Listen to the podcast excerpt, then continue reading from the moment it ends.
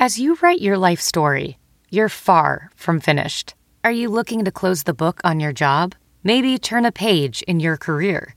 Be continued at the Georgetown University School of Continuing Studies. Our professional master's degrees and certificates are designed to meet you where you are and take you where you want to go. At Georgetown SCS, the learning never stops, and neither do you. Write your next chapter. Be continued at scs.georgetown.edu slash podcast. Across America, BP supports more than 275,000 jobs to keep energy flowing. Jobs like building grid-scale solar energy in Ohio and producing gas with fewer operational emissions in Texas. It's and, not or. See what doing both means for energy nationwide at bp.com slash investing in America. Ready to elevate your home? Picture this. Central heating, a cozy fireplace, or your dream walk-in closet. Build a backyard oasis, go green with solar panels, or start a business.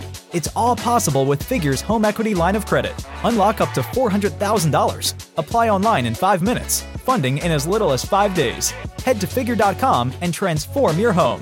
Figure Lending LLC, DBA Figure, Equal Opportunity Lender, NMLS 1717824. Terms and conditions apply. Visit figure.com for more information. For licensing information, go to www.nmlsconsumeraccess.org. Welcome to episode 551 with my guest, Grace Miceli. I am Paul Gilmartin. This is the Mental Illness Happy Hour, a place for honesty about all the battles in our heads. From medically diagnosed conditions, past traumas, and sexual dysfunction to everyday compulsive negative thinking. This show is not meant to be a substitute for professional mental counseling. I am not a therapist. It's not a doctor's office. It's more like a waiting room that doesn't suck.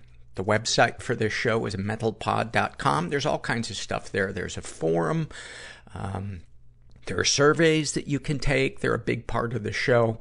Um, you can support the show there by uh, buying stuff, a t-shirt, coffee mug, um, and you can donate if you're uh, feeling so inclined. Let's dive into. Actually, before we dive into some surveys, um, I took the the month of July off and uh, aired best of episodes that had been previously aired, and um, I feel refreshed. I feel I feel good. I'm really glad I started taking uh, time off from the podcast. The first eight years of the podcast, I didn't take a week off, and I was wondering why I was starting to feel burned out. Um, uh, my girlfriend and I uh, went to Hawaii, and it was it was awesome. It was romantic, and you know, living in Los Angeles where there's a drought and everything is brown.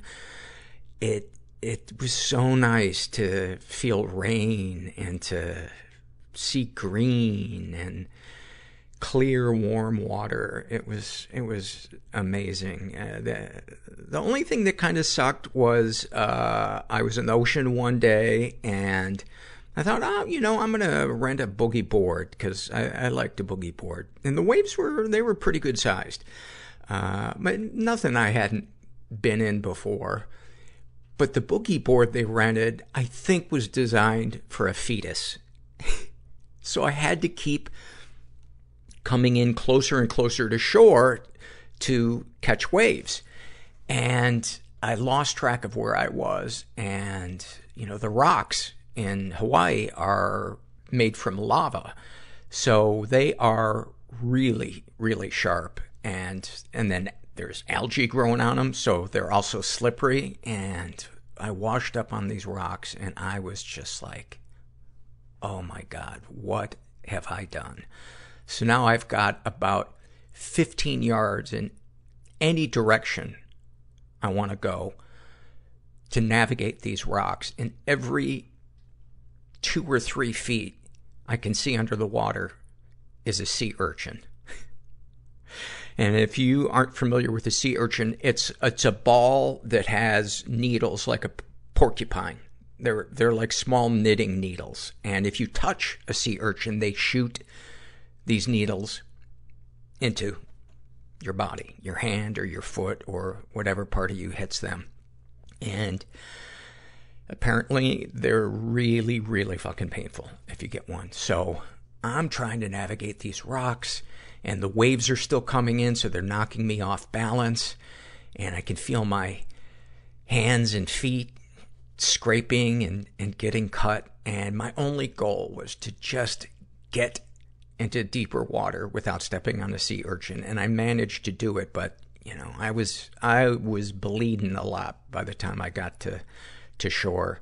And I had a, a cut under my foot and on my hand that uh, required stitches. And I don't know if you've ever had a shot in your foot. The doctor warned me. He said, This is one of the most painful places you can get a shot. So, whatever you need to do, feel free to do it. And I yelled, probably loud enough for people to hear three buildings away. I yelled, motherfucker, as he put both of the shots into the bottom of my foot. But I'm glad I got the stitches and they healed up after a couple of weeks. And, uh, the rest of the vacation was, was just awesome. My girlfriend and I got certified in scuba, which had been something I'd been wanting to do for probably 25 years. And it was, it was so cool. Hawaii is such a great place to scuba dive. You know, we had gigantic sea turtles swimming a foot from us. You know, we saw a manta ray, eagles, the most amazingly colored fish. It was just so cool. And the first dive that we did after we got certified was a nighttime dive. I don't know why I chose to do that. It was pretty, it was pretty intense, but the, the cool part was we, we held hands throughout the whole, the whole thing. And it just, um, I don't know. It's just one of those moments where you're you're like, I'm gonna I'm gonna remember this for the rest of my life. So it was cool. Been enjoying the Olympics. I don't know about you guys, but it's nice because sometimes I forget that I'm an overweight pervert, and it's it's really nice to be reminded of that. Uh, it was so bittersweet seeing Simone Biles model self-care and mental health and opening the discussion up uh, about it. It was, I think it was a really watershed moment. Let's read a survey. This is uh, from the Memorable Vacation Arguments survey. And Carolina writes, I protested my husband finishing two bottles of alcohol before New Year's Eve in Paris. He ended up blacking out. I couldn't get us a taxi and had to walk him many blocks away, in and out of the packed full metro and up the stairs where we were staying. When we got there, he fell in the shower and injured his ribs while taking a shower. I feel responsible for buying the alcohol, then, de- then deciding not to drink it, also for asking him to take a shower. One of the reasons I wanted to read this, Carolina, is, is I think this is a classic example of codependency with an alcoholic and the warning signs that you need to take care of yourself and get help for yourself. You know, one of the things when, when people live with an alcoholic is they are under the illusion that they can change this person's drinking habits, and they cannot. And they get drained and drained and more resentful and more resentful and feel guilt and shame, and it all distracts them from working on what's going on within themselves because that's the only thing that we can really change. And so I highly recommend you check out a support group for the, the loved ones of, uh, of an alcoholic or addict. But thank you for sharing that. This is from the Ask Paul Anything survey, and this was filled out by a woman who calls herself Charlie. And she asks, Have you ever had sexual fantasies about your therapist? I think a better question would be, Have you ever not had sexual fantasies about your therapist? I used to feel guilty about that. I, and I came to find out that it's incredibly common and it's actually a part of people's healing process. Uh, you know, the relationship between the client and the therapist can often become a template for a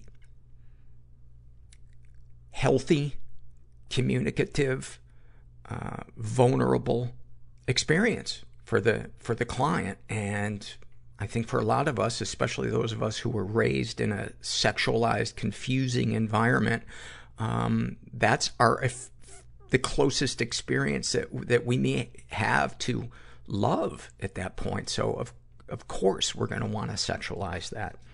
If you've never seen the movie Step Brothers, there's there's a, a hilarious, cringe-worthy scene at the end where Will Ferrell goes to uh, goes to therapy.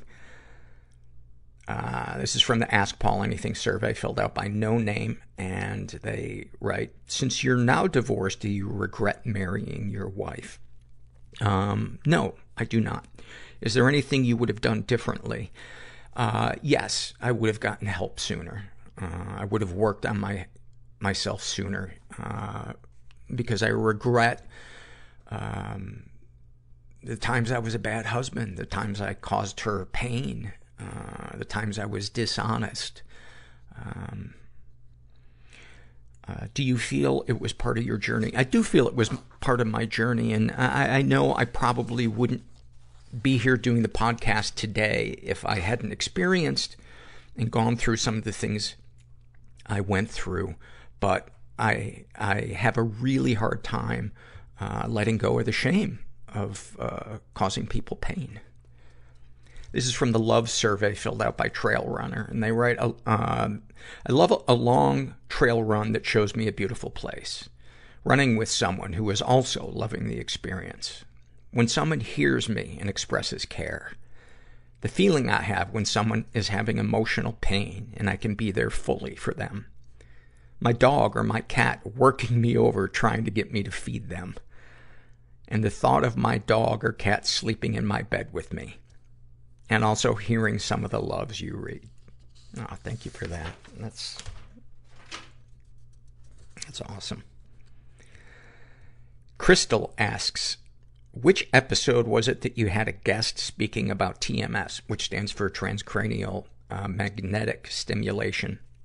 I can't recall which one it was, but um, if there's any subject you guys are looking for, uh, Google a keyword and include mental pod, and generally that episode will come up on your search. So just Google mental pod and TMS.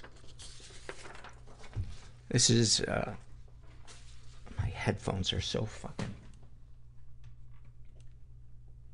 There we go. This is an awfulsome moment filled out by If Only Being Wrong Was an Olympic Sport. And he writes, uh, sure, my good friend Jared, not his real name, suffered a fatal fall when he was fixing a section of roof on his house. But now, he doesn't have to concern himself about Christmas shopping. The noisy asshole talking on his phone in the adjacent restaurant booth.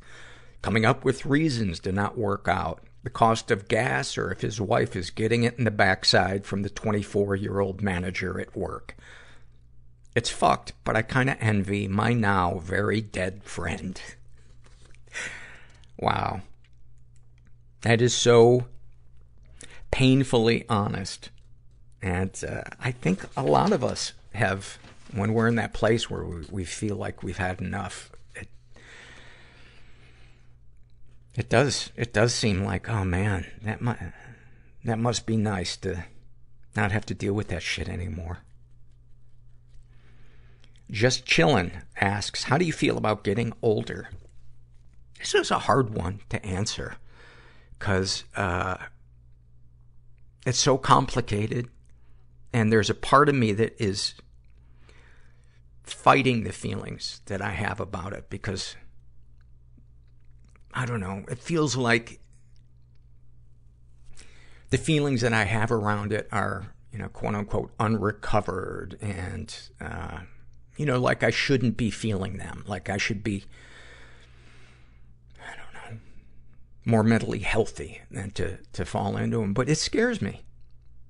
And probably the biggest emotion that I feel around getting older is self-consciousness. You know, I, I, my left hand started shaking a couple of, couple of years ago. You know, my psychiatrist said it might have to do with the meds that I take. But of course, I'm convinced that I've got a gigantic tumor in my brain. And uh, it's only going to get worse until people can't even make eye contact with me. You know, there are times when I'm playing hockey and you know, I'll, I'll fall and it just looks so awkward and old. And I just, uh, it's so, it's so hard to be that guy on the ice that other people, I'm sure, are thinking, boy, I'm, I'm glad I'm not that guy. But the thing that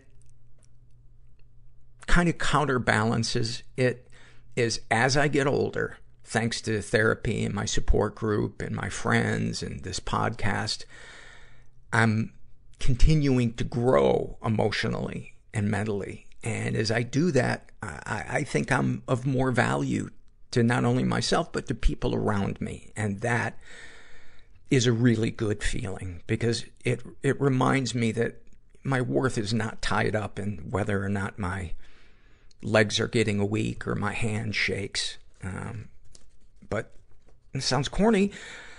How much I can love with love myself, how intimate I can be with people platonically and romantically, and and how much I can I can help people around me.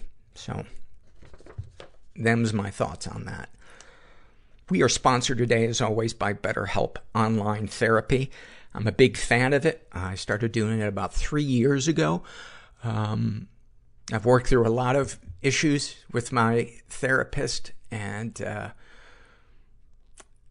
it's just nice to have a place that's safe that you can go to uh, once a week or however often you want to do it, where you can just unload and be vulnerable and not know the answers and, and just get great guidance and feel seen. Um, so if you're interested in checking it out, go to betterhelp.com slash mental. Make sure you include the slash mental part so they know you came from the podcast. And then just fill out a questionnaire. And if they have a counselor they think is a good fit for you, they'll match you up with one and you can experience a free week of counseling. And you need to be over 18. And then finally, this is an awful moment filled out by more mid than west. And she writes, Four years ago, I lost my only full blood younger sibling to suicide, just a few days before his 22nd birthday. Ah, I'm so sorry. I had blocked my mom's phone number at the time. Our relationship is a constant struggle. So when she called my then boyfriend's phone, I wasn't all too interested. I heard her crying, and immediately I knew in the pit of my stomach what had happened. We rushed over to their house where the police already were. The police were awful people, traipsing through our house, not even looking at the devastated family in the room, making jokes over my brother's dead body in his bedroom. Only one person muttered, I'm sorry. The fucking crime scene photographer. It was the worst night of my life. At some point, a police officer came into the living room to ask what my brother's password to his phone was. After a brief moment of silence, my other younger brother looked up and said, Buttfucker 6969. I just wanted to get the fuck away from my life. You know, I, I couldn't have felt any lower. Grief, guilt, shame. Why wasn't I born a girl? There's a switch that gets flipped in my head. I'm supposed to be a girl. I experience being treated like an animal. How can a just God I have a vomit fetish. let humans do this to each other? Help! I fucking flew over the cuckoo's nest. My wife's losing it. I thought it was all about me. I don't know what to do. I would have committed suicide if I could have watched my funeral. A Polaroid I found of my mother um, naked in a dentist chair. And my body doesn't quite I think I did eight days in LA County Jail. fit how I see myself. What was it all for? Why are my friends dead? Everything that I did There's a comfort in the scars for me. was in service of OCD. You've already had all the paper cuts. Step away from the paper. It's really hard to see the picture when you're inside the frame. You know, it takes a larger view to see your life. Just actually have somebody listen to you. Yeah. And I got up and got my tooth and left. I am here with Grace Miceli, who is a an illustrator, uh, an author. Um, your publicist reached out to me, and uh, I had her send me your book, How to Deal. and it's an illustrated book about just all the shit we go through. And I loved it. And I was like, yes, let's get her. Let's get her into the room with the microphones. And here you are, you're visiting from, from New York. Uh, got to meet your dog, Tony, or your boyfriend's dog, Tony. No, my, my dog, yeah. Oh, it's your dog? Yeah, yeah, yeah. Okay. Yeah. uh, I think you should give it to Tony. I think he should take ownership of it. Uh, it's nice to have you here, and congratulations on a really great and helpful book. Thank you. Thank you so much. Yeah, I'm I'm such a fan of the podcast, so it's it's exciting to be here. Where do we begin? Um, what are what are the issues that fuck with you the most today? I think I really struggle with like being present and not getting totally obsessed and anxious about the future. Um, and it's it's like funny to write a whole book kind of about that right? There's like a whole section on that i call how to stay when you want to run away. I, I loved it. I loved and, that part of it. Yeah and uh you know and awareness is obviously like a huge important first step i think with so much of this stuff. And that's kind of you know what i've been working on and focusing on the past few years. But um yeah, I I really struggle with not like waking up every single morning uh like fixated on how am I going to be supporting myself in 5 years? Like what am I going to be doing? Like why, why do we do that? I don't know. I don't know. Is that an evolutionary part of our brain that got us here today because it used to help us? I mean it it has to be. I you know, I think going through my own personal journey, I really have become more and more interested in like, yeah, like why do our brains do all this stuff that, you know, essentially is like suffering? And there's you have right. to you have to put so much work in to uh shifting that away just to like enjoy yourself or or at least I do and you know right. most people I know do. And the batting average of the crystal ball is so ridiculously low. Yet yeah. we're like, nope, let's keep it in the lineup. Let's go to it. I think maybe there's something oddly comforting about it because it's it's a familiar voice. We think that it's protecting us. I don't know. What do you what do you think? Yeah, I mean it's just like, you know, the unknown is so uncomfortable. So I think even if it's like a bad future outcome, still like thinking you're preparing yourself for that, I think is like there's some comfort in that being like, like oh, it's going to cushion it. Definitely. Like yes, I like I will obviously fail in the future, but there's something that's like, oh, because I know that will happen, I won't uh like I'm not going to look like a fool to people or something. Like there's right. it's like a self-awareness, but mm. it's not. And I think yeah, it's it really is just like a trap that we set for ourselves. And I, it's interesting because there's there's a benefit to having a plan B and minimizing expectations. But it, there's this line between that and catastrophizing. And so one of the things that I think can help is to say, okay, if this did come true, this thing that I'm imagining, um, what then? What are my what are my options other than pain and being abandoned by everybody and dying alone in a ditch without teeth. Uh, yeah, no, that's that's definitely something I've been thinking about so much recently. Like, how do I be present in the moment, but also responsibly plan for my future? Because it's like, right. yes, like I want to wake up every day and just like, you know, see what happens, and you know, just like enjoy every moment. But then, you know, how do you like save up for a house or or I you know like how do you progress in your career if you're just like you know smiling and like looking looking at the world around you? How many if you if, if you had to take a rough guess of how many beautiful surprises the universe has given you since you were born how many do you think that would be? Oh man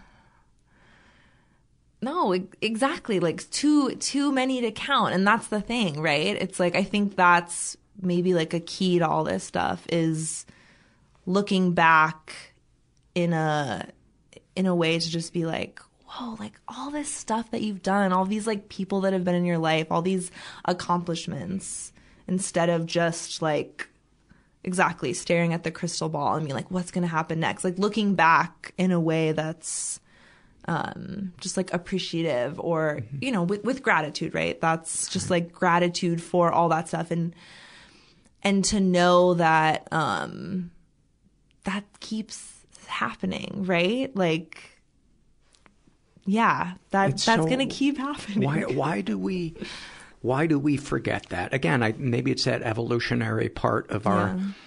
of our brain. Um, I, I don't I don't know, but it's so it's so annoying and the the few moments when we're able to look at the future and say, I can't wait to see what's next. It is so hard to get to that place, and it's so rare. Are you ev- ever able to get to that place, and what helps you get to that place?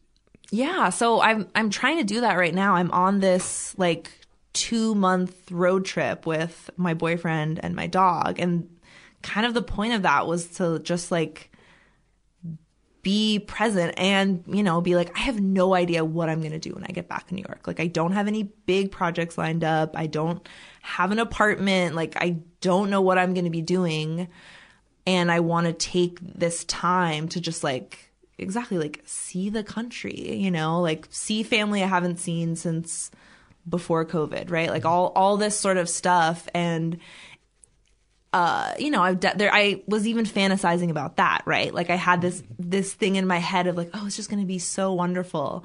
And the thing with being present is that like yes, you have those beautiful moments, but it also sucks a lot of the time. Talk about that. Like we just drove for a week across the desert and the AC was broken. And so like Wow. to yeah, like to be I was but I was so physically present, right? I was in my body. I was sweating. I was like putting ice cube rubbing ice cubes all over my face. I'm like holding them on my boyfriend while he drives, right? So you know, it was, it was pain. It was painful. And I think that that's something that I know maybe I avoid with being present because it's like, you know, if you're numbing out with whatever you're doing, mm-hmm. which can be, yeah, like being on your phone, obsessing about the future, trying to like know what's going to happen, you don't have to like feel physical pain or be uncomfortable. So I know that that's something that like I'm for better or for worse, I am kind of like forced. I've kind of set up this situation where I like have to do that right now. And yeah, it's you know it's beautiful at times, but like it also sucks too. I I would imagine too that there is gonna come a day when you will look back fondly at the moment of rubbing ice cubes cubes on your boyfriend's forehead while you drive through the desert. Totally, Uh, definitely. and that to me is such an amazing i don't know if it's part of our brain or our emotions or our spirit but the ability to look back at trying times and to i don't know get something positive out of it, it, it I- it's one of the reasons why i started the awfulsome surveys because I've had enough in my life or seen enough occur in people's lives around me to realize how important perspective is. And those of us that deal with addiction, we realize that it is in many ways a, a disease of perception. Definitely. And it's, yeah, it's so great to do that, you know, to be able to look back and be like, remember when there was like no hope, right? Like it was, you thought that this was the end, this was it. And, you know, to not all, you're, of course, you're not always going to look back and laugh necessarily, mm-hmm. but to at least be like, okay, well, I, I did that. I got through that. Like I did that. That's so cool. And to, yeah, just like be proud of yourself for, for those things, I think is something, again, like I want to do more. Where do you think checking out started for you as a kid? I mean, when I was when I was younger, I don't know exactly where I picked it up, but I somehow absorbed that um, it wasn't good to express feelings. So was it overt or covert that message? It was it was covert. It it definitely was. Like you know, just picking up on annoyances from my parents if, you know, I'm like screaming or crying about something as as a kid, right? I just I definitely I think I think I have uh had like people pleasing tendencies since I was very small. So just kind of like not wanting to bother people, not wanting to annoy people, not having needs. Exactly, exactly. So, you know, as a kid, I just kind of started to like shut that down. And, you know, that meant just like I have memories of a summer in middle school, just like playing video, playing computer games like the whole summer, just like not wanting to hang out with friends, not wanting to go outside. Um, I what think, was the game? Do you remember? Uh, yeah. So I had all the like bootleg. I didn't. I never had uh like the Sims, but I had like Sim Safari, Sim Tower, kind of like the mm-hmm. the other versions. Um, and I loved it. Like you know, control, control. Like you just get to escape into this fantasy world. I don't have to like think about myself or exactly have any have Dopamine any needs. city. Exactly, exactly. So I think that's kind of how it started, and then yeah, over the years it's shifted. It's been a lot of like digital stuff, a lot of um, you know, internet uh, has definitely always been a place where I have gone to escape, and it's given me so much. Like my career, I don't I don't know that I would have the career I do if it wasn't for the internet and like using it as much as I did and you know the like the friendships and the connections that I have developed over the years on there. So I'm grateful for it, but you know, these days I'm definitely trying to figure out a way to use it and not uh you know, have it be this exactly this place I turn to if I'm like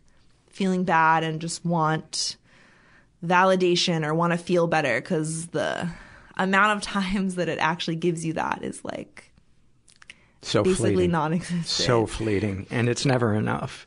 It's never you know? it's never enough. Um, but but yeah, I think that um, that's just yeah, like being younger and you know it it it was it was really hard, and it wasn't until I you know I stopped drinking and I got back into therapy about three and a half years ago. So Mm-hmm. it really was not until then that I was actually like someone, my therapist told me, like, hey, like you have emotions. Like you're not, like, I, I really had this identity of like, I'm just not an emotional person. Right. Which is not true. So, uh, yeah, so many different ways of like burying that, pushing it down and, it's it's so strange like i really have i really like can viscerally rem- like remember the sensation of just like shoving it down like shoving As a kid or an adult? but like yeah yeah like ever since i you know i have those those memories of being younger like i i don't have a ton um specifically but just yeah like you know once i like kind of went off to college and you know was around people that were that talked more about that and then as soon as alcohol got introduced that was uh such an easy way to do that And when did that become a problem? What that look like? yeah so i did not uh i didn't like i didn't party or drink at all in high school i was like pretty much a total nerd um so then as soon as i got to college it just yeah right away i was you know just like drinking so much all the time uh i like studied abroad in london and just drugs like just anything anyone put in front of me uh Wh- What were you studying? Uh, graphic design? art so just like like stu- studio art i had uh, more more of like fine art conceptual art Where did you study? Where, where did I study? Yeah. So I went to Smith College, which is in Western Mass, and then I Mhm. went to Goldsmiths, which is in London for a year. So, you know, they were in, intense schools. Like I, you know, I definitely had to like show up and be present. Um, and you know, it's interesting now looking back. I think that I kind of chose art because that was a way for me.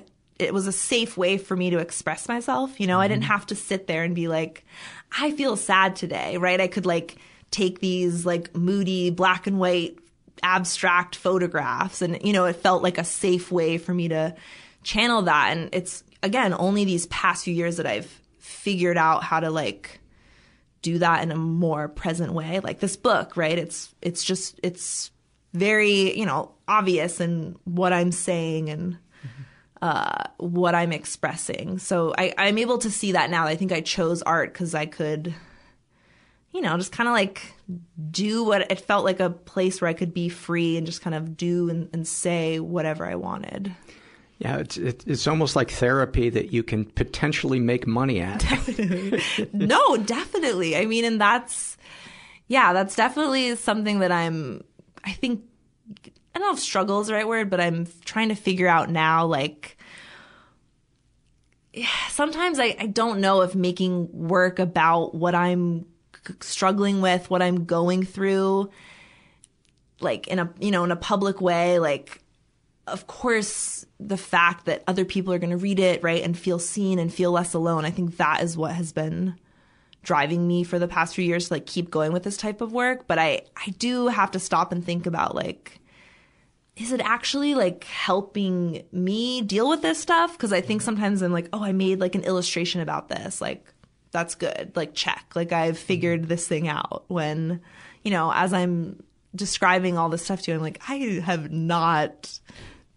And maybe none of us ever like totally master any of these things, right? Unless you're like a, a Buddhist monk somewhere. But uh, that's something I, I am thinking about. I'm like, does by making art about everything I'm dealing with, like, does that again just kind of like further abstract my issues or um, is it actually like helping me grow? I, I see it as a small part of a, a larger puzzle, just another Yeah. tool that has these kind of cool side effects, but also brings its own set of problems when we're not feeling creative, when we're second guessing ourselves. I've had my, you know, my last great idea and it's just all shit from here and I'm a fraud and they're going to be found out, et cetera, et cetera, et cetera. Totally. That is that is such a yes, that is such a huge part of it. And right, oh, again, over the years that I've been making art as my job, there's, you know, there's definitely been like ebbs and flows of that of like flattening myself to kind of like be my creative output too much. And then and exactly when like you know you have a, a slow few months of uh, you know clients right or, or or jobs and when your work is so personal it's like well okay i know i'm not supposed to take stuff personally but like when my work is about my life like how do i how do i not How do I not get offended that you have rejected not only my life but my expression of it? exactly. So yeah and i i don't know what the what the answer to that is but you know i've been trying to like have more conversations with artists that uh that you know create similar work and it's definitely been illuminating to hear that most people most of us are kind of like i don't know like Yeah. i don't know There's such a freedom in I don't know. It, used to to me be the most terrifying thing because I thought to know was to be able to control and pro- mm-hmm. and to protect myself, and I didn't realize I was missing out on vulnerability. I was missing out on other people's input. I was missing out on the joy of feeling one of many, of feeling connected, of letting people help me. Uh, all of those things were so not even on my radar. You know, we were talking about the, the gifts that the universe gives us, and sometimes it's through adversity that we get them. And I had to face an addiction killing me or addictions killing me before I was able to experience those those surprising things. I wouldn't be sitting here having a conversation with you if I didn't on July 21st, 2003 say, I don't know, please help me.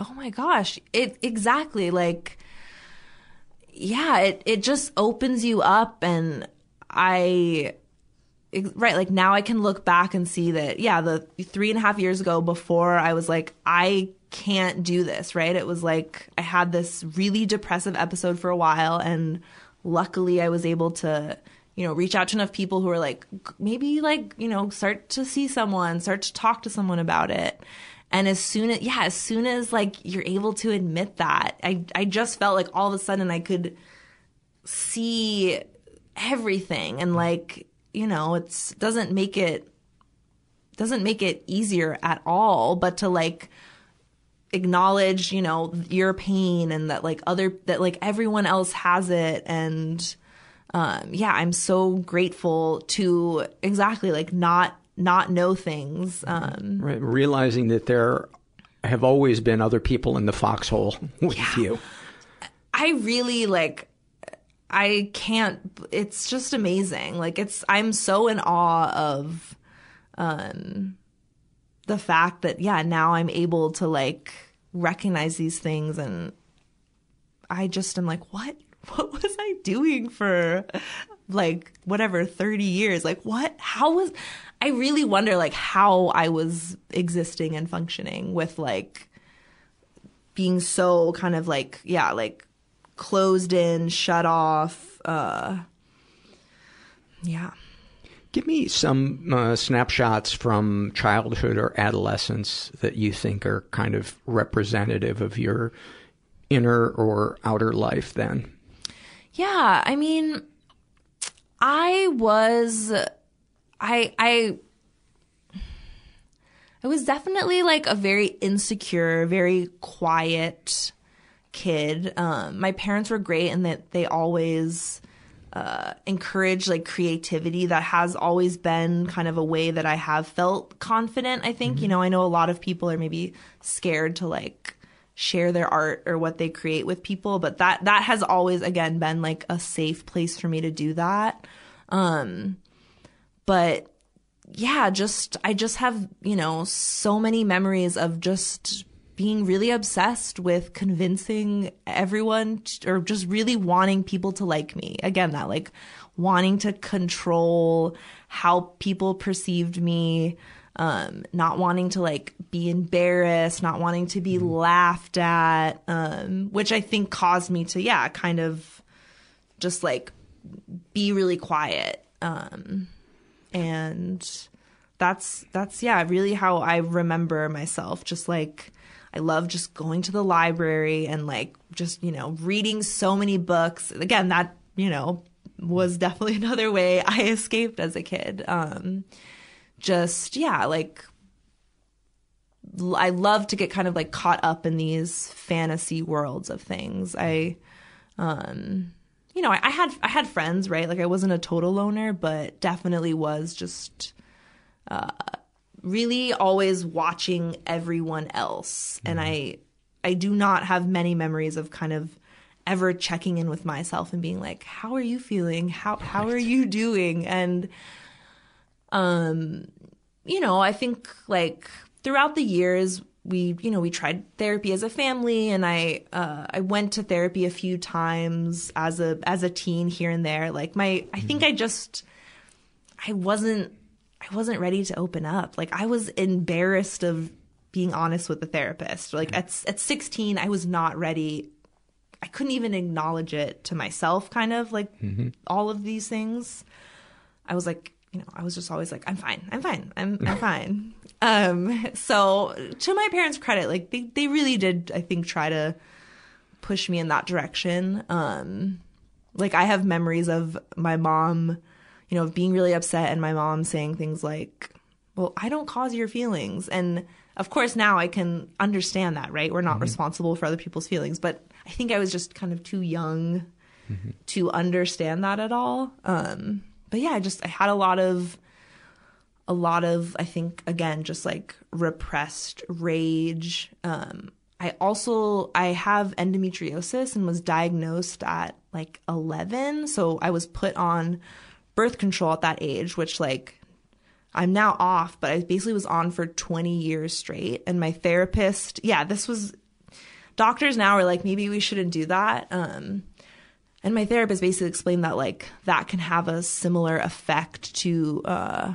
like being on antidepressants. You know, just again, I think that for sure also contributed to the like numbing out, the mm-hmm. I'm just a floating head, I I don't have a body sort of right. thing. Um, and what exactly is endometriosis? Yeah, so it's basically like tissue, um, like from like grows outside in other places. So I had like cysts on my ovaries and um I I don't remember again it's like I was so young and I think I just kind of blocked it out so much because I was so scared. But I, I had surgery when I was yeah in like fifth grade for it. Um but yeah, basically it's like tissue from your uterus that grows in other places and just caused like extreme pain. I had mm.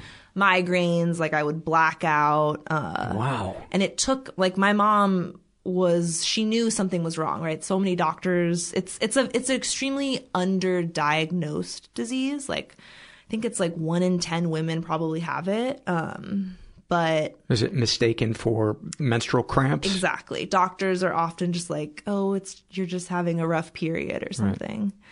But yeah, to my mom's credit, again, she like really pushed, and we saw all these doctors. Um, and yeah, so I know that was like looking back, and I'm like, that was traumatic. Like I just remember sitting in the chair, being like, "What is going on?" Like hearing the doctor be like, "Oh, like you your ovary might die," and afterwards being like, "Wait, mom, like." am I gonna die? Like just not not understanding that. Um and it, and especially at that age, it having to do with your genitals oh. is so. I, I you know I had issues with my testicles and had to have a couple of surgeries and I just always felt so ashamed of my body and so let down by it. It's totally. It's like for the first 50 years of my life my body was the enemy definitely that is yes like i you know in fifth grade i wasn't telling anyone like what i was having surgery for and of course now i'm like i, I wish i wish i would have but exactly. Like so much shame about it. Like i wouldn't talk about it. Um and again it wasn't even till a few years ago with like instagram and like seeing other people post about it right? And being like oh my god yes. You know and now i have like an illustrator friend who also has endometriosis and who like you know went through all of like basically what I went through at you know 11 12 she went through like now. So you know now there's books right? There's there's all this stuff and it's something that now I like I wouldn't say I love to talk about but now I like feel way more confident talking about. But yeah I think that definitely also yeah caused that kind of like disconnect of just mm-hmm not wanting to like be in my body. Or think about your body or yeah. think about how other people might think about your your body. Exactly. Exactly. So so yeah, you know, it's it's all yeah, it's all definitely like was this perfect storm to convince me that uh yeah, just to kind of like check out, right? And like put all my attention on other people um, and yeah. Uh, two questions. Uh, the first one, what what was the rage that you were pushing down, and if you you know if you could remember what it was that you would have liked to say, what what would it be? And um, in regards to focusing on other people, what did that uh, look like specifically? If you can think of any instances. Yeah, I mean, I think the the rage was just at like not um feeling so or not like thinking that it was okay for me to express myself, right? So it's like when you push everything down, it's gonna like bubble up, you know, in Crazy. like a in like a in like a large way, right? It's right. like and that's something that I've that again I've learned in communication for me, right? It's like when you don't ever say what's actually going on, then when you finally do for the first time, it's like so ugly. very loud, so ugly, and very messy. And you know, I'm still learning how to like calmly uh, communicate. You know, like difficult things, right? Um, so yeah, I think it was just the just not feeling like I could actually share what was going on with me. And then, you know, you just, you internalize that. And even though no, my parents were never like, you cannot share right. your emotions, but you know, it's like you, you cry or you yell. And when someone's like, Shh, be quiet, mm-hmm. you know, I think you're just like, okay, like never again will I, will I do that. Um, so yeah, I think I just really focused on like making sure everyone else was comfortable. But just uh, and... uh, hold on for uh, a second before we go there. Is there anything that you can think of that would have been helpful for you to to actually say? For uh, for me to say back then, yeah. I think yeah, just any time I was feeling like hurt or feeling rejected. Uh, feeling alone, feeling, you know, all of all of those things I think when you're like the quiet, weird kid in mm-hmm. class that uh you know, I think just to be able to express those things, but there was, you know, it was like even though I wasn't so aware of it, there's shame in that too. So, right. you know, it was like just to to share that with I guess my parents, you know, I don't even back then it's not like uh talking about your mental health was something that like kids did with each other. I think I think now it is becoming way more normal, right? There's so many more conversations about that and I think parents are of course encouraged to like talk with their kids about that stuff and check in and notice if, you know, their kid is whatever, being really quiet or not hanging out with kids for a whole summer, but uh do you, do you think that you can find words now that you, you wish you would have had then, and, and what would they be? Yeah, I think I would just want to share how like how lonely I felt and how much of like uh yeah, just how like rejected I felt. But it's hard because I think I was doing that to myself too, right? Like I was it was like this double layer of rejection. Mm-hmm. You know, I can like so clearly remember the day that like my f- my friends in middle school who were like the cool girls just she's like, using air quotes just like stopped uh stopped talking to me like i was not their friend anymore and you know when you're that that's age, brutal. That's yeah, brutal. like i remember it's your whole world. I remember the sweater i was wearing the day i was like in class and they just like you know walked past me and didn't acknowledge me. And of course, you know, I found my friends, I found the other weird kids, like I found, you know, who were into the same like music and movies as me. Like you know, I I I definitely found my people eventually, but I think yeah, rejection is was just this thing that I felt in so many ways when I was younger and to just uh I don't know, just just I don't even know what I would what do you even say though when you're feeling rejected, right? It's like what is what's the thing you say? I, I remember in seventh grade, I had a girlfriend. Her name was Loretta. And I was so in love with her. And there, I, I'm sure there was a lot of sickness and, you know, mommy issues, you know, mixed in there. Um, but her friend, Jackie, came up to me during lunch and I had my my lunch in my hand, and she said, "Paul, Loretta wants to break up with you." And I just remember it feeling hmm. like I was not even in my body, and it, I, and I just remember my hand as if someone else was operating it. I had a, a hostess ding dong, and just squeezing it, and the ding dong just squeezing through my fingers, and just not even having words and just crying for days. Yeah. Because at that age, you you aren't able to articulate exactly what's going on. You it just like right, it like burns. It just it it like it hurts in your body. So you know, uh I don't I don't really know. I don't even know what I guess I just wish I could like almost tell my younger self that like like you don't want to be friends with those girls anyways like they're you know like if they can't even I don't know. I don't know.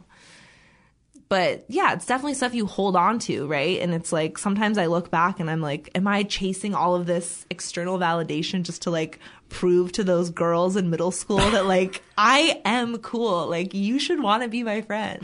I do wonder how how much of our actions as adults were informed by our failures in sixth grade. Uh, I I think a lot for me as I'm I'm realizing like, you know, when you, I I definitely struggle with again like taking the time to like be proud of myself and slow down and be like look at what you did. Like you made a book. Like you've done all this stuff. And it's just again always the like nope i need more. I need more. I need to like and work down to yourself yeah. You know, I yeah. mean, that's huge. That we so rarely look at that eh, when we say, Am I successful? We rarely look at the emotional or the spiritual or the mental. You know, the mental even being, I fucking got out of bed when I was depressed. I showered when I wanted to kill myself. Yeah. That's a fucking accomplishment. That is success. No, it's, it's so, it's so true. It's so true. And, uh, you know, I don't know. I think like living in New York, it's definitely like there's so much of this kind of like hustle, whatever culture where, yeah, like that, you know, goes unacknowledged by everyone. It's like if you're not, if your identity is not that you're busy, it's like, it's like, ugh, you know, it's, it's not okay. So that's something I'm realizing that, uh, I've been embracing and like feeding into in ways where, um, it's just not healthy. It, it does not work for me. Yeah. It and does I, not work for me. I, I don't know about you, but I fucking hate when people say, So what have you been up to? Yeah. It's my stomach drops. Yeah. I'm like, eh, I don't know how to say it. You know, I'll say same old, same old, sure. and then that feels like a cop out. Sure. But sometimes it is true. Sometimes I have what I was up to last time I saw them is exactly the same. And then it feels like, oh my God, I'm so not a go getter. I am so lazy. I'm so letting my life pass me by. Uh, and, and it's all in just huge letters now that this person has asked you and, and they feel sorry for you, but they won't say it. Oh, yeah. Yeah. I mean, it would just be so cool to like actually stop giving a shit what other people thought about me. And to, and to be able to say that, that's what, you know what I've been up to? Letting go of whether or not people like me. Yeah. Yeah. Letting go of the anxiety when people ask me what you just asked me. That's what I've been working on. Yeah. No, no, definitely. So, yeah, I think I'm definitely I'm coming to the realization more and more that like I want to do more nothing. Like I want to just hang out more. Like I want to just sit and like stare at the sky, right? These these things that uh, for so long I would like roll my eyes at and mm. be like, ugh, what a like waste of time. Exactly. Like how, how lazy. What like, new agey bullshit that is. Go put on your robe and fucking sandals and light some incense and go fuck yourself. Exactly. And now I'm like, wait, I think that's, I think that's like the, the key to it all. You know, like I, I was laughing to myself the other day because, you know, the live, laugh, love, right? All these like corny mm-hmm. things you can buy at the store. I'm like, there's something to it. That's that's kind of like what what I want. So yeah, right? It's just embracing the like the that like earnest uh just like I don't know in in search of that yeah peace of mind like however that happens I don't know. And and so then back to the question of uh, you know you you mentioned focusing on other people to avoid yeah. yeah feeling the pain yeah. of stuffing your feelings. What did that look like? When did that start?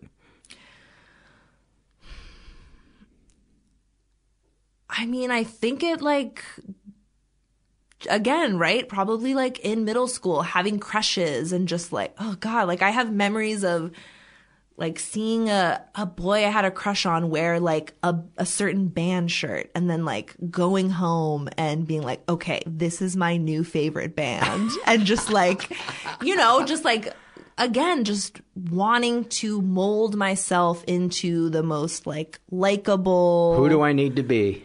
exactly. So I think I think that's kind of how it's how it's played out, and it's been uh, hard, but also really cool to as I as I get older to be like, wait, like what do you actually like, and to learn to very slowly, but like care care less about that stuff. What are some some things that you've discovered that you actually like that it took you years to discover? I mean, I love just like self help, like spirituality books, and you know, like I. I I love that sort of stuff. Um, just like pop music, you know, just like things that where I like f- feel. I'm trying to follow like you know what I feel good doing. Um, Listening to your body. Yes, definitely, definitely. Like, uh, again, I think with that with that laziness thing, like letting myself rest. I think that's mm-hmm. something that, um, you know, I've struggled with because, like, again, still with the endometriosis, like it's kind of like the week before my period and the week of it. I just, you know, like my back hurts. Like anything I, if I eat certain foods, I get like crazy bloated. So that's something I'm I'm just like just resting. Again, mm-hmm. like being like, okay, I'm going to watch uh five episodes of this TV show today and like I that mm-hmm. does not mean I am a, a lazy person. Right. Um and yeah, just like you know, I, I I started dating my boyfriend like a year and a half ago, and just letting myself like be a person in love. Like that's something that again, for so much of my life, I was like, relationships are a waste of time. Like I can't ever get ahead in my career. I can't focus on myself. So I think just like letting myself, letting myself be happy is mm-hmm. like a sadly like a kind of newer interest of mine. And what have you, if anything, discovered about yourself since you've been in this relationship? Because I, I think for a lot of us, uh, a relationship is a mirror oh, yeah. of what is going on in our head and yeah. Our childhood and all. It, it triggers so many thoughts and feelings uh, in us and reveals our coping mechanisms and our insecurities. And what are some of the ones that, that you've kind of, for better or for worse, found? Yeah. Um, I think I've become aware of how anxious I am.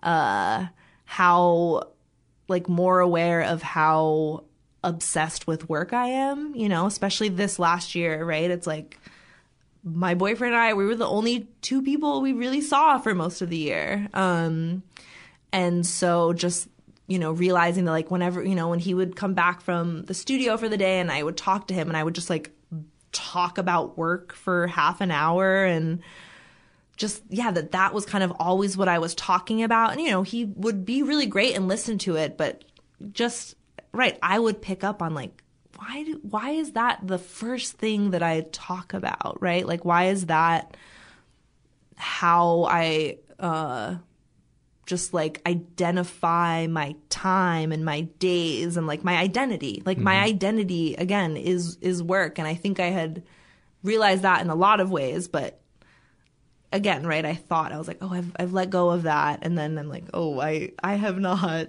Um yeah, just just so many, I think so yeah, the so all the insecurities are again like brought brought up, right? It's like the things that maybe would bother me about him uh you know, I'm like, oh, like maybe that bothers me about myself. Just like maybe him, I think vulnerability has definitely been a, a big thing. Like I'm dating someone who cries way more than me, who shares when he's like hurt a lot.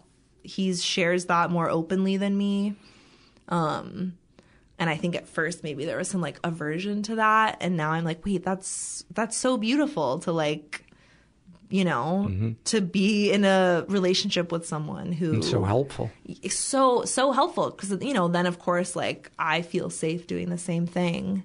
Um and again, right, with everything I've been talking about, it's like he is someone who loves to just take his time and like enjoy life and he'll just like stroll through the city for hours and just like drive around out to like Long Island and just, you know, like explore.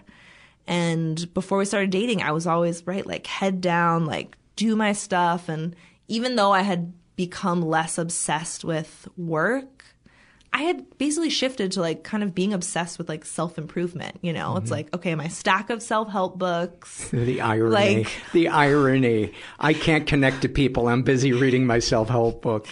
You know, and yeah, it, it, you know, I've definitely realized that it's like, yes, you can, of course, like work on yourself. Like that's such a huge part of it. But we exist as, you know, we exist in relationship to other people. And like, you know, I don't, I don't want to be someone that just sits holed up in my apartment with my dog, like however cute he is. Like, I don't want it to just be us in this, like, again, this fortress, right? Where I'm just like, uh, you know, learning so much about myself. But it's like, you have to put that stuff into practice. You have to, like, actually learn, you know, to, like, communicate and have mm-hmm. conflict and, um, that that is such an important experience learning how to disagree yeah. The tone of voice, the words you choose, when you choose to say it, how you say it. Um, it's it's so hard. And again, this is something that like I'm very much still learning. Uh, that like I take stuff so personally, right? Mm-hmm. When we get into arguments, and then but then when he takes stuff personally, I'm like, it's not personal. You Why know? are you it's taking like, this personally?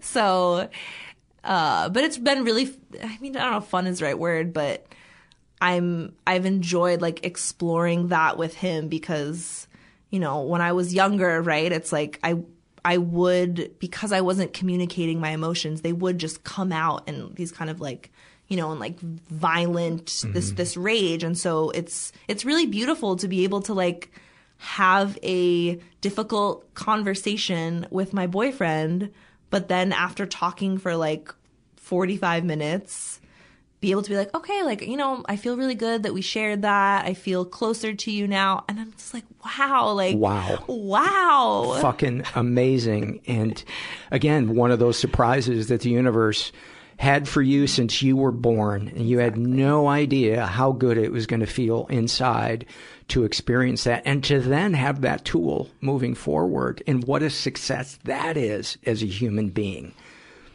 Yeah. No, it's, it's, it's beautiful to yeah to be able to like to do that now and to look how far I've come where it was like you know for so many years whenever things would come up that I was uncomfortable about I would yeah just like push it down hide it push it to the side pretend it didn't exist or be like oh like I'm just being dramatic or or mm-hmm. whatever um and of course, still sometimes it happens, right? You, I will express something and be like, "Oh, like that was a little edgy." Yeah. I don't know if I needed to throw the candlestick when I said that.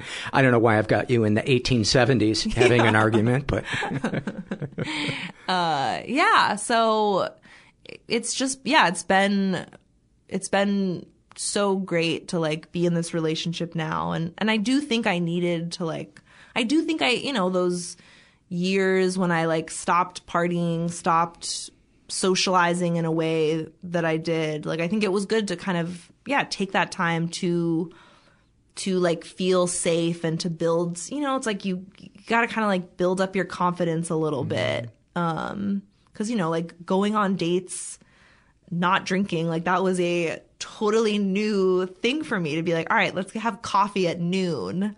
Um, and that was a big fear. Like I didn't, I didn't date for a bit, like after I stopped drinking, because I just was like, which is I do awesome, not know how to do this. Which is awesome. You know, yeah. people that rush into a relationship right after quitting drinking is so often that becomes their new drug. It's, yeah. It's like we that that addiction in us will look for any form of oxygen. You know, shopping, whatever. Yeah. Yeah. Yeah. Yep. Done done that too. So you know, it's right. I think that's definitely what I'm realizing. Like looking back, it's like there's, you know, there's so many ways in which I have tried to escape. Like mm-hmm. shopping definitely has been a thing, uh, drinking, drugs, like dating, all that, you know, and right, it all it's all trying to like fill the same void. So, I don't know. Anything else you'd like to share? Uh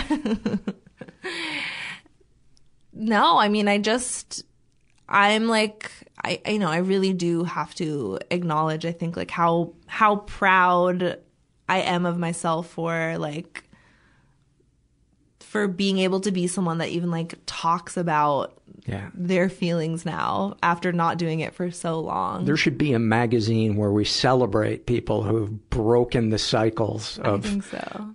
emotional poverty. You know, somebody so. on the cover that used to put their fist through a wall, a picture of them crying. yeah, it's it's so cool. It's so cool, and I think like all all I hope for is you know to like keep normalizing that. I yeah. think and that's something that like I love about what you do. Like there's so many times when I've been listening and been like you know, to just to hear someone like speak out loud something you've always thought but maybe like couldn't even admit to yourself. I think is like so powerful because we're not we're not alone with any of this stuff. No. It's the most universal thing, but like it's the stinky glue that yeah, you know. Yeah. And if we we spend so much of our lives just going that stinks, but then we find out, wow, wow, this this unites me rather than destroys me. I used to think that if I could just be impressive enough I would be safe and I would be successful. And I had no idea that trying to separate myself from the pack would separate me from the pack. Yeah. Yeah. Yeah. No, exactly. Chasing all that stuff, it, it doesn't doesn't give you what there's no like prize at the end for that. Yeah. yeah. I always think of what what Prince said. I've been to the top of the mountain and there's nothing there. Yeah. Grace, if people want to uh, find out more about you or buy your books or follow you on social media, what what's that info? Yeah, so my Instagram is artbabygirl and my website is gracemiceli.com. And that's spelled M I C E L I. Yes. And yeah, my, my book is uh, available wherever books are sold now. And it's a great book, and it's called How to Deal? Yes. Yeah. Yeah. Grace, thanks so much. Thank you. I really enjoyed that. This episode is sponsored by Cerebral.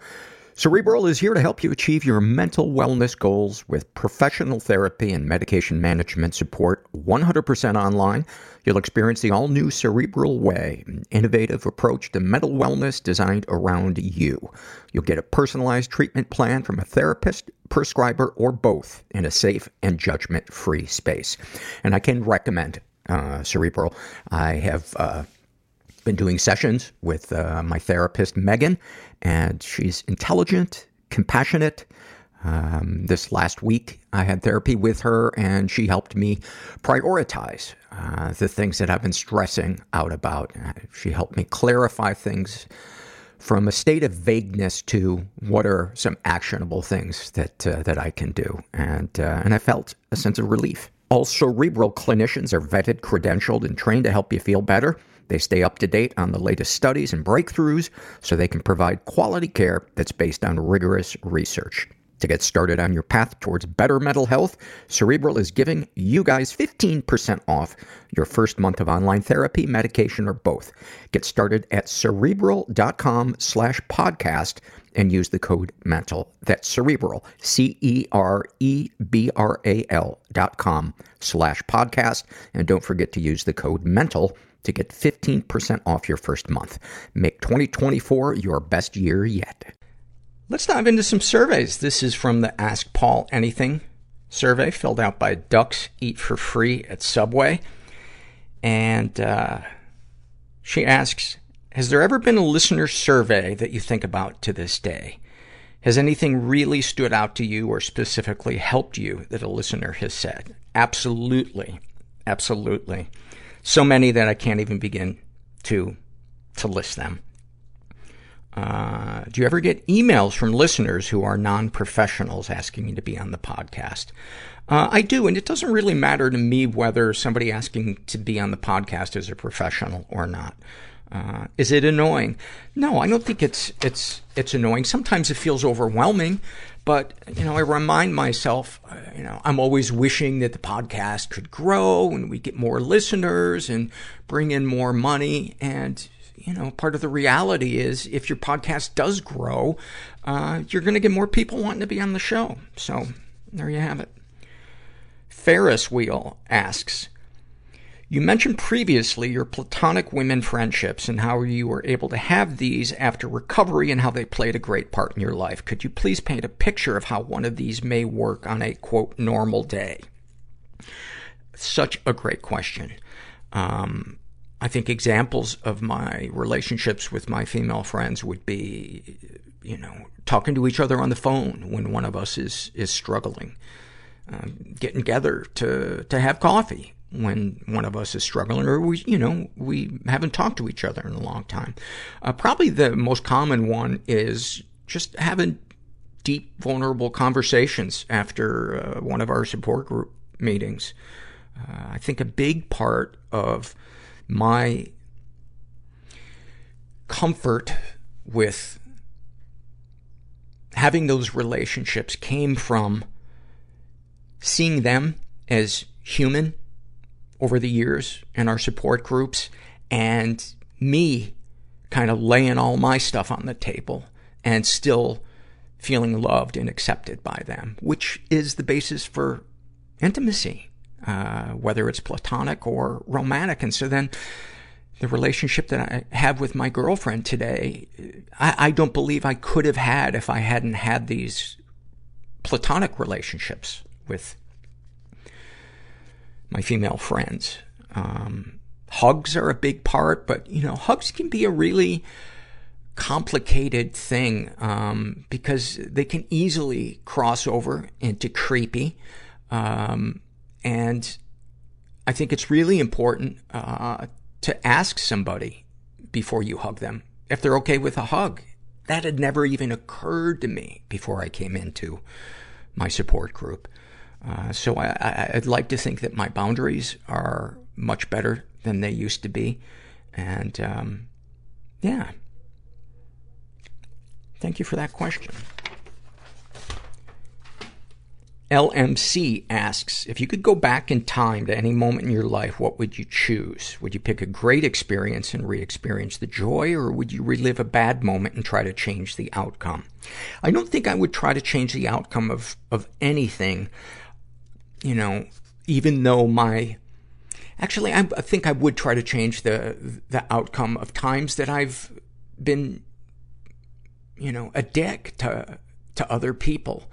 But as far as the things that I experienced, I don't think I would try to change the outcome of them because they, they made me who I am. And I, because of that, you know, I've had to work hard, not only to just survive on this planet, to not kill myself or to drink myself into a stupor, um, but they, they've helped me, um, they've helped me grow and experience meaning and purpose in my life. And for that, I'm, I'm super grateful. And if, I think if, you know, I'd been, uh, captain of the football team and, uh, treated everybody respectfully and, uh, had smooth sailing in my childhood, I don't know what I'd be doing right now.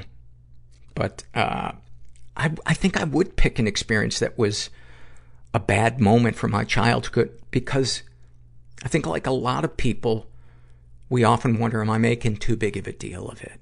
You know, we want to know more details about it.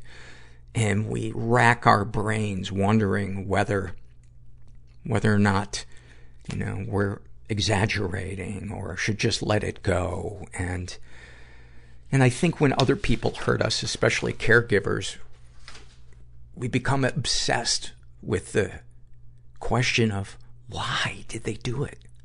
Why would they do that to a child? And I think I would, I know I would want to try to find more information about that. Azrael asks, what do you do when your fiance accidentally sends you a video of her having sex with someone else and then lies, saying it's old when it's probably new. Wow. Buddy, I would say don't sweep it under the rug and get right to counseling with her because I think this is going to need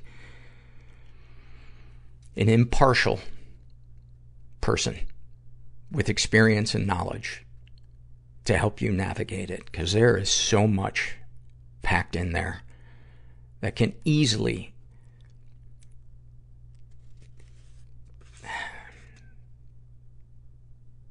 send it off the rails for the duration of the relationship. You know, I think one of the worst things you can do in a relationship is to sweep shit under the rug. Cause then, you know, when somebody explodes that, you know, you left the coffee on for too long, it's not about the coffee. It's about other shit. The shit you swept under the rug. Louisa asks, having experienced marriage, divorce, and a new committed relationship, in your opinion, what are the criteria or key elements of a healthy relationship?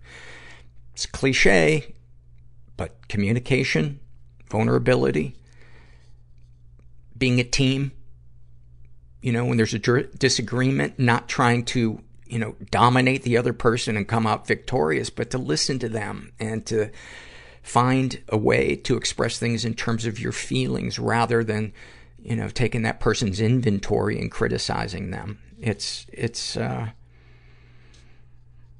it's complicated. Do you think committing to someone for life as in marriage is an invalu- is a valuable sign of trust or is it a na- naive concept? I, I think that is up to each person.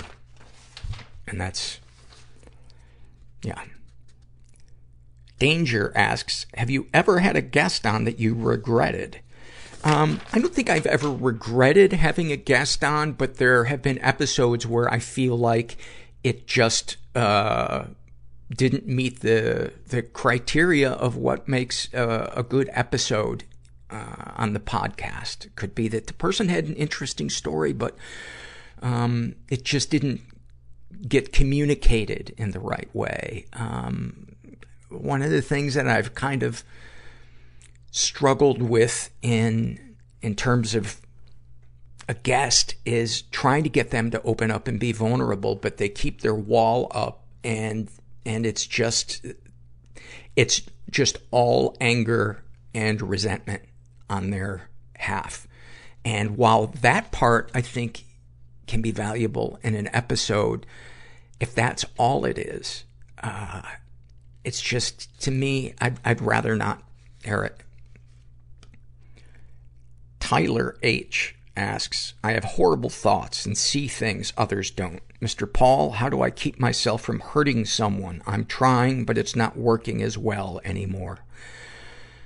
Tyler, this is an example of something that I am not equipped to weigh in on because this is serious and, um, or it's, I should say, it sounds serious. I don't know whether these are just thoughts or if you feel like you're moving towards making these reality. Um, and that is where a professional would, would benefit you.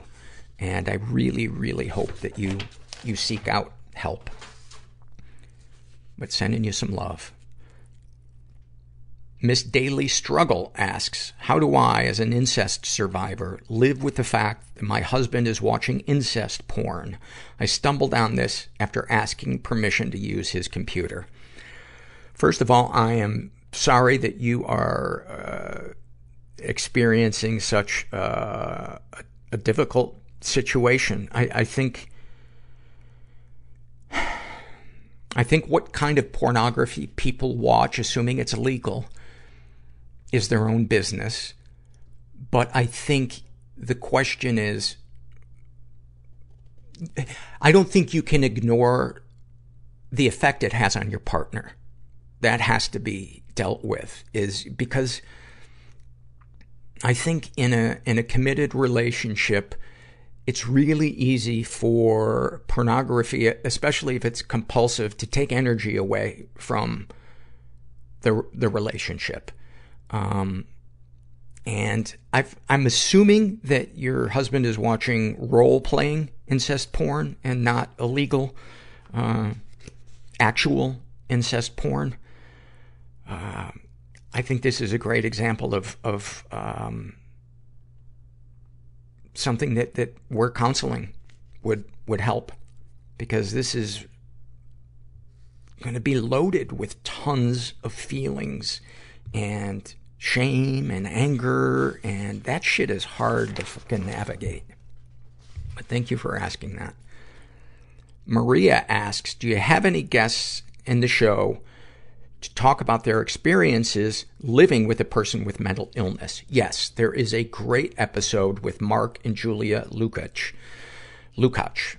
God, I forget how you pronounce their last name, but it was, I don't know, maybe from five or six years ago. And it is a beautifully bittersweet, uh, episode. And it, it's a bit dramatic. Um, so, uh, you know, don't, I would say when you listen to it, uh, avoid the impulse to say, well, you know, mine doesn't match up. Mine isn't as, you know, big of a deal as this one is. So, you know, I can't take anything out of it. So, Mark and Julia Lukach. Check it out. Michael asks, I've heard you mention that you have experienced troubles with intimacy in the past. I'm starting to see a pattern in my life where I sabotage or disregard healthy potential relationships that feel too intimate because they feel boring or not passionate enough. I find myself returning to unhealthy relationships where sex is the basis of our intimacy, obsessing over past love or chasing unavailable or toxic women. What were the first steps you took to start working on your intimacy issues? Uh, I had to admit that there were intimacy issues and that I needed to do something about them. I needed to find out what my part in them were. And I fucking hated having to deal with that. I hated having to go to a new support group to deal with it. I felt shame. I felt overwhelmed. But it wasn't long before I began to feel a part of that community of people and I began to get help from them. And I began to experience vulnerability and trust and compassion and, and it opened me up. It opened, it opened my heart up. And that for me was the basis of beginning to hate myself less and to show up for other people. Um, to have something to give to other people. Uh, what is there to gain from embracing, quote, boring intimacy? Well, it won't feel boring. Because there's a part of you that will thirst for the quote, boring intimacy. Because you, you probably haven't experienced it yet. You probably haven't experienced that feeling of letting go and laying yourself open and feeling accepted. It's a fucking amazing feeling. Uh, and it changes everything. It changes the way you talk to each other. It changes the way you have sex with each other. It changes the way you show up for each other. So, I recommend reading a book by Pia Mellody called Facing Love Addiction. And I think that will answer a lot of your questions. What the actual fuck asks, how did you get to the place you're at now where you can talk so openly and freely about mental struggles? Thoughts? Sex and sexuality? Um, I probably answered this in my previous questions, but therapy, support groups, and seeing other people model it for me, especially in support groups, and reading books about it.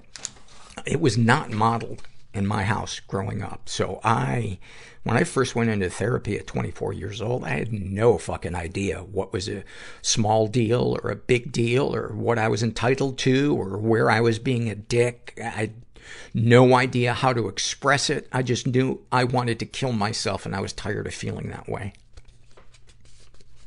This is from the Shame and Secret survey filled out by a woman who calls herself Grand. Um, she was the victim of sexual abuse and never reported it. She was failed by everybody in her life, um, her caregivers. She writes, I feel broken, like there was a traumatic amputation, but instead of removing the damaged limb, it was sewn back in and is festering. Some days it's smaller than other days, but a whiff of rot lingers. Other days it's like dragging a bloated corpse around with me. She has experienced emotional abuse, um, some really, really shitty abuse uh, from her ex. Darkest thoughts. I'm afraid of my own vagina. It feels like a tunnel, and at the end of it, there's a door that opens into an abyss of pain and fear. I can't have gynecological testing or exams without dissociating and losing my shit. I had a doctor ask me once, were you raped? This was before I told anyone, so I just said no, grabbed my pants, and ran out of the room. He meant it in the kindest, most non-judgmental way, but I couldn't do it. I'm even unable to masturbate, but I tend to watch gay BDSM porn, especially medical play and bondage. The thought of being a Dom turns me on, that I'm in control and no one can touch me unless I want it. Darkest secrets. I work in mental health with sex offenders. It would shame me for anyone at work to know of my past or my current gay porn viewing. I never ever tell my clients of my own trauma experience, and this work is actually surprisingly easy for me to do. Hooray for dissociating. I can compartmentalize very e- easily and never ever get triggered while working. I feel intense guilt and shame for not reporting my abuse. This work kind of feels like my redemption, like maybe I can help stop other people from being abused. Obviously, I don't tell many people about my work when they ask, so what do you do? As working with sex offenders tends to horrify others who hear about it. It doesn't really inspire people to re-invite me to dinner parties if my work comes up. Sexual fantasies most powerful to you. Uh, BDSM, female domination of men, or gay BDSM. I once looked up infantilism for curiosity, and it was also kind of arousing, but not something that I've really explored other than, huh, that's interesting. To be clear, I'm only turned on by being the dominant partner in any fantasy or role play. I'm so afraid of vulnerability that I would never be able to be submissive. It feels good to say it on one hand, but holy fuck, it also makes me feel super fucked up. You know, there's a couple things I, I, I want to chime in with, and one is that we have no control over what our sexual blueprint is. What, you know, what turns us on or doesn't turn us on. What we do have control of is how we deal with the feelings around it. How we share it or don't share it. And it does not make you a hypocrite to have those uh, turn-ons or to look at that um, pornography. The question is, is, is, is it a healthy choice or an unhealthy choice or somewhere in between for you? And that there may not be an answer to that. But avoiding the feelings around it, um, I think can be problematic because it doesn't help with the shame or the guilt. And you deserve to not walk around feeling shamed and, and, and full of guilt. And I think you, you deserve the opportunity to share your story and for it to be witnessed by another human being and for you to feel felt and seen and heard and supported because it can be life changing. What would you, what if anything would you like to say to someone you haven't been able to? I'm fairly blunt most of the time, but I'd like to be able to feel comfortable being vulnerable with trusted friends and family. I can't let my guard down. What if anything do you wish for? Someone to love me, to find me beautiful despite being fat, and parentheses, hello coping mechanisms, and to want to be patient enough to allow me to work through this shit. Have you shared these things with others? I shared the BDSM thing with a therapist once. She only knew about it from Fifty Shades of Grey and was kind of horrified and judgmental about it, like I was reenacting my trauma. You know, that, that is an ignorant therapist. My abuse wasn't in any way like my sexual fantasies, either as the perpetrator or as the victim. I'm not upset by it, but it kind of annoyed me. E.L. James can suck a bag of dicks for her shitty misrepresentation of healthy BDSM relationships. Thank you for sharing all of that. And I really, really hope that you do share your story when the time feels right, if it ever feels right. And if you know what, it never feels right to share it, that's okay too. You know? This is an awful moment filled out by Super Toke74, and he writes, Three months ago, I heard through a friend of a friend that my old high school buddy Jeremy, not his real name, died in a workplace accident a year and a half ago. And although we lost touch over the years, I'm now a man in my 40s, part of me was quite gutted to get the sad news. It affected me to the point that I soon started digging up all I could on what Jeremy had been up to the last three decades. I even started a Facebook account so that maybe I could find something to help me through the unexpected loss I was feeling. Didn't take long to find info and photos of Jeremy. But I also found photos of his kid sister, Angie, not her real name, who developed into quite the looker over the years. And here's the part I'm having trouble with. For the last month or so, I've been pleasuring myself to photos of Angie that I collected through her Facebook account. None of the photos I use for this purpose have Jeremy in them. But some of them do have his mom. That is an awfulsome fucking moment. Thank you. Thank you for sharing that, man. Oh.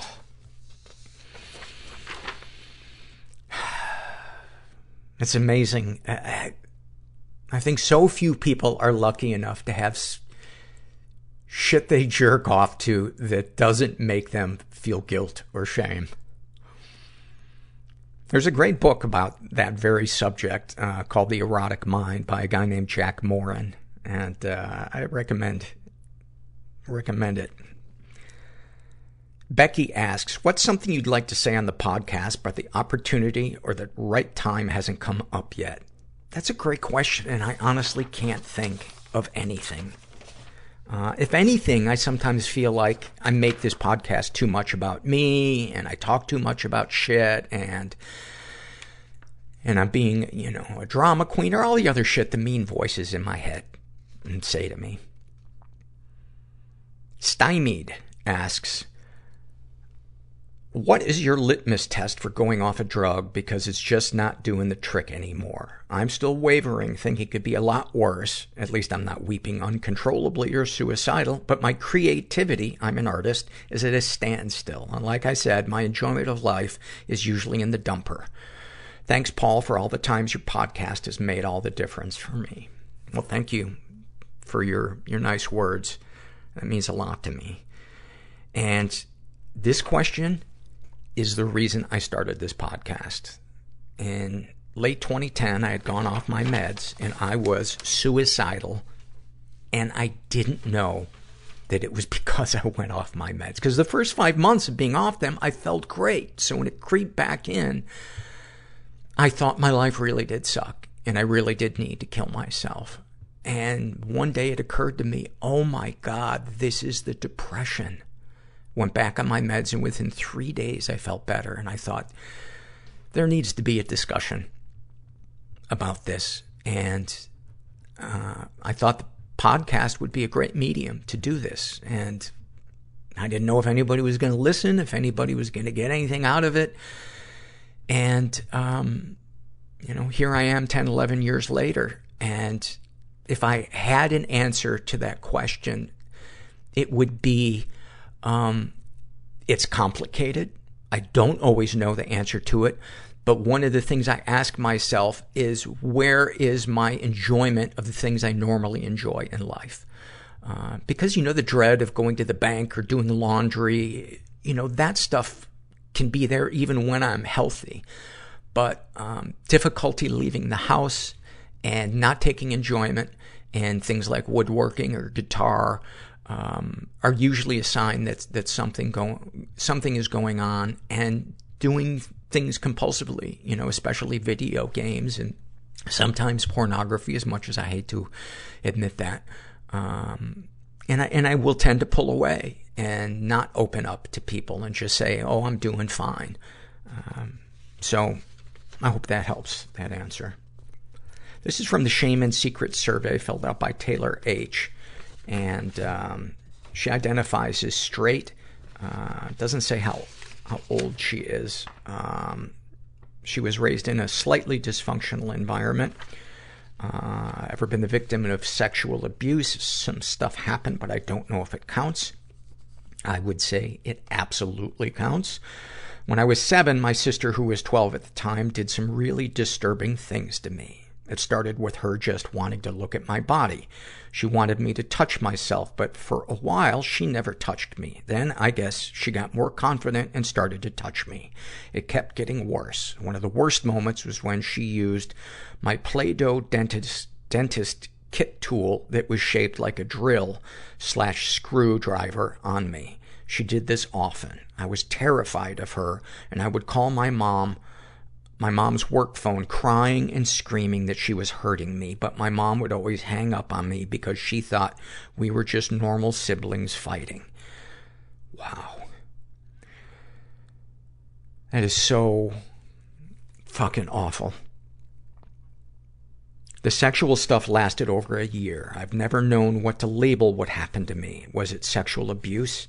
Was it just kids experimenting? No, th- this to me was not kids experimenting. You know, the very first part, you know, uh, wanting to look at each other's bodies, you know, I think that could be childhood experimentation. But when it crosses into touching each other's in a, in a sexual way, then it gets into an area that, um, is really complicated. When it gets into putting objects into an unwilling, uh, participant, that is absolutely abuse. Uh, you write she was only 12 or 13. Is she innocent in this? You know, somebody can be innocent in terms of they were a child, but it doesn't diminish the pain and trauma that it caused you. You know, whether or not somebody would be found guilty in a court of law is irrelevant in the validity of the trauma that you experienced and the need for you to, to take care of yourself as an adult and to, you know,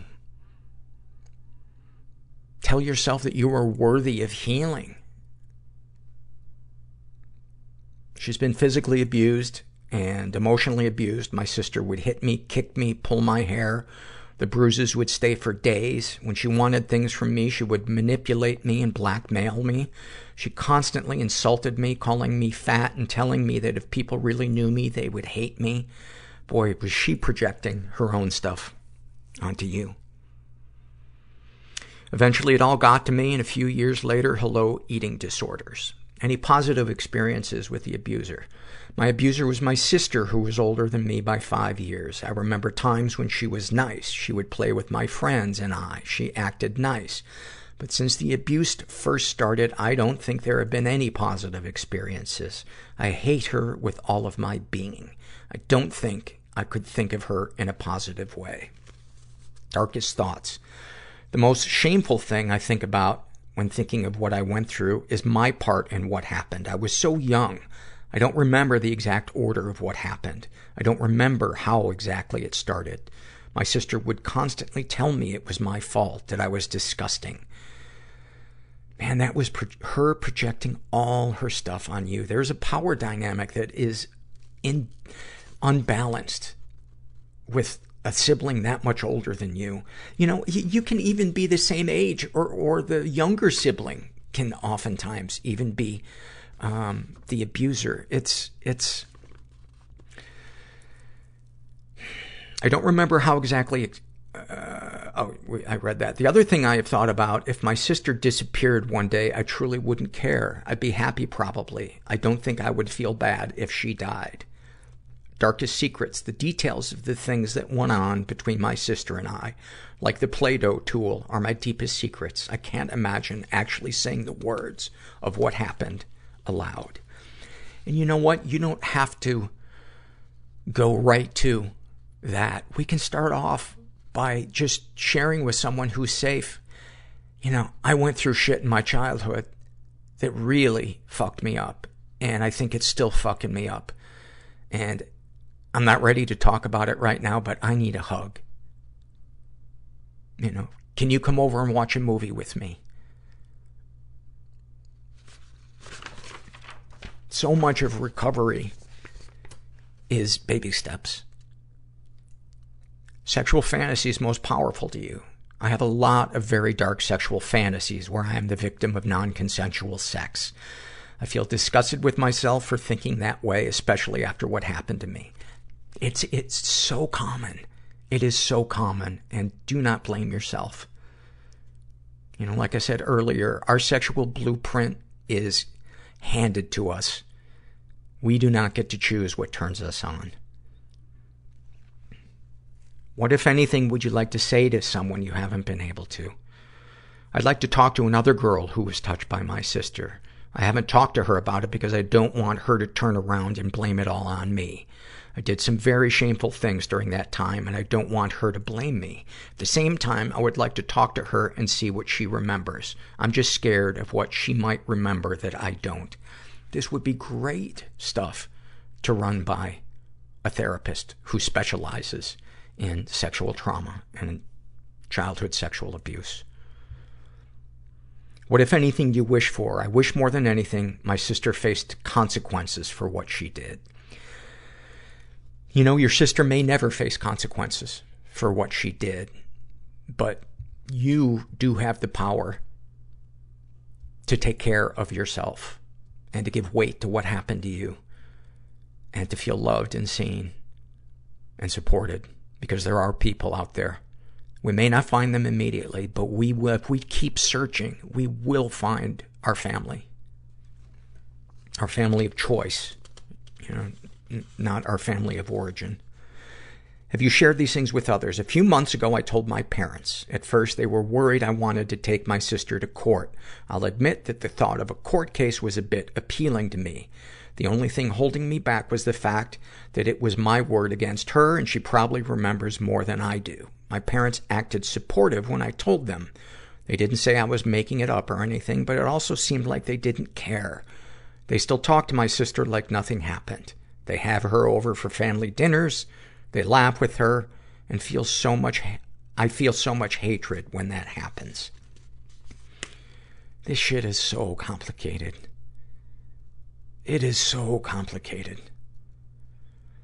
How do you feel after writing these things down? The same as I usually feel, I guess. I've been on the waiting list to see a counselor again. I'm now hoping a spot will open soon.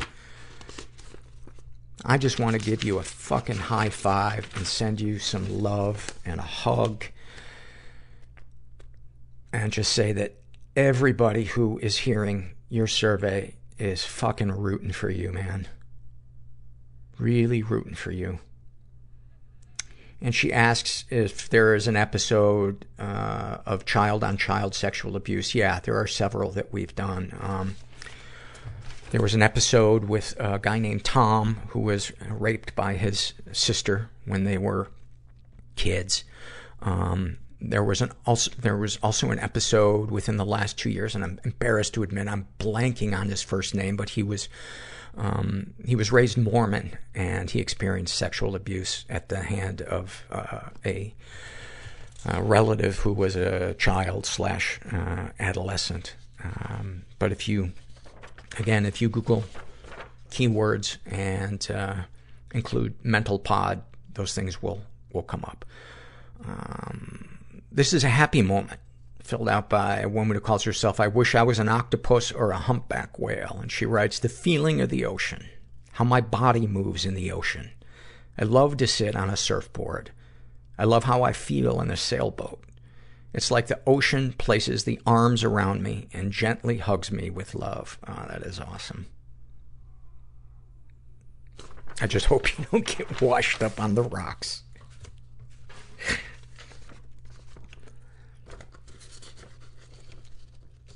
Famali asks, are there any words that you don't like? That's such an interesting question. The first one that came to my mind is the word scrumptious, because it's usually in, in a commercial. I don't think anybody ever actually uses that word. Tantalizing is another word that's just so created by a- advertisers.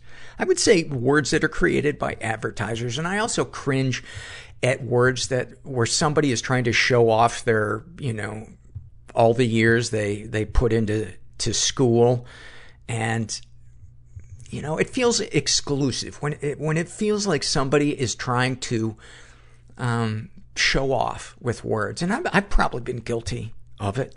Um, but, you know, like the word inculcate. Uh, you know, fuck off. Fuck off. In precious and new agey words, when somebody refers to something as, you know, uh, sacred, now, the word sacred can be really, not always, but a lot of times, you know, I can, my sacred sandals. he put on his sacred robe. Fuck off. Uh, this is a happy moment filled out by Huntin, oh, Hurtin for certain. And she writes, in the middle of the pandemic, I hit a new, shamefully low point with my drinking one day, and I decided the next day to finally get sober after years of self-medicating with alcohol. I didn't know I was going to make a sudden life change and was completely unprepared and didn't know how to all of a sudden be sober. The first three months were awful. I was so ashamed and depressed. I was terrible at being sober and exchanged my drinking habit for a sugar habit which is super common, by the way. For three months, I stayed in bed, ate gallons of ice cream and candy, and binge watched one TV show, uh, all 16 seasons straight. For 16 seasons, I completely checked out and immersed myself into this TV show to distract me from my depression and to give me a sliver of entertainment in my dark state until I could find some hope in myself. One day, without noticing how close I was to the last episode, I finished the last episode. I panicked. I didn't have a game plan for a new vice to hold me over. I jumped in the car and aimlessly took a drive just to fill up some time. I live outside of LA, and after driving around for a bit, I stopped in a busy downtown area to get some frozen yogurt. I could see there was a line out the door to this place, but I didn't mind. I got in the back of the line behind a man who was on a phone call and I was in the middle of deciding if I should order a gallon size frozen yogurt or a dump truck size frozen yogurt when I recognized the, so- the sound of this man's voice. I exclaimed out loud, no fucking way. The man turned around and I saw it was one of the main actors from that TV show. He just looked at me confused and continued on with his phone call. It was like the universe was welcoming me back to life and telling me I was gonna be okay. It was one of the best tasting frozen yogurts I've ever had. I'm currently on my eighth month of sobriety, still elbow deep in ice cream, but I have hope for myself now. Oh, fuck do I love that. And that is so par for the course for those of us that get sober. Early sobriety is fucking awkward and desperate and not graceful. And man, it sounds like you are right where you should be. And that just, oh, that just fires me up. Love it. I love when the universe gives us a sign that it's there. It's there. And where we are is not a mistake. It's such a great feeling. And finally, these are some loves from Anxious Jay. She writes, I love the feeling of getting into a fresh bed after taking a shower. I love when I wake up feeling refreshed instead of groggy. I love watching my younger sisters grow into strong, beautiful women before my eyes, having once changed their nappies and being old enough to remember them in infancy. I love how it feels when I smiled at my one-year-old nephew and he smiles back. I love receiving unexpected messages from old friends and knowing that the friendship will always remain strong no matter how much time passes. I love when I see glimpses of rebellion in my mother, whom has suffered a long life of obligation. I love when I sit down with my parents and colleagues after a busy shift at my family's pub and we all have a good laugh about how things went that day. I love when seeing something online is funny enough to make me literally laugh out loud in an empty room. Now, those are awesome. Those are fucking awesome. What a great way to, to end the podcast. I love when you guys give me a survey that is clearly meant to be the survey to end the show on. I just, I just love it. Well, it is, it is good to be back. I, uh,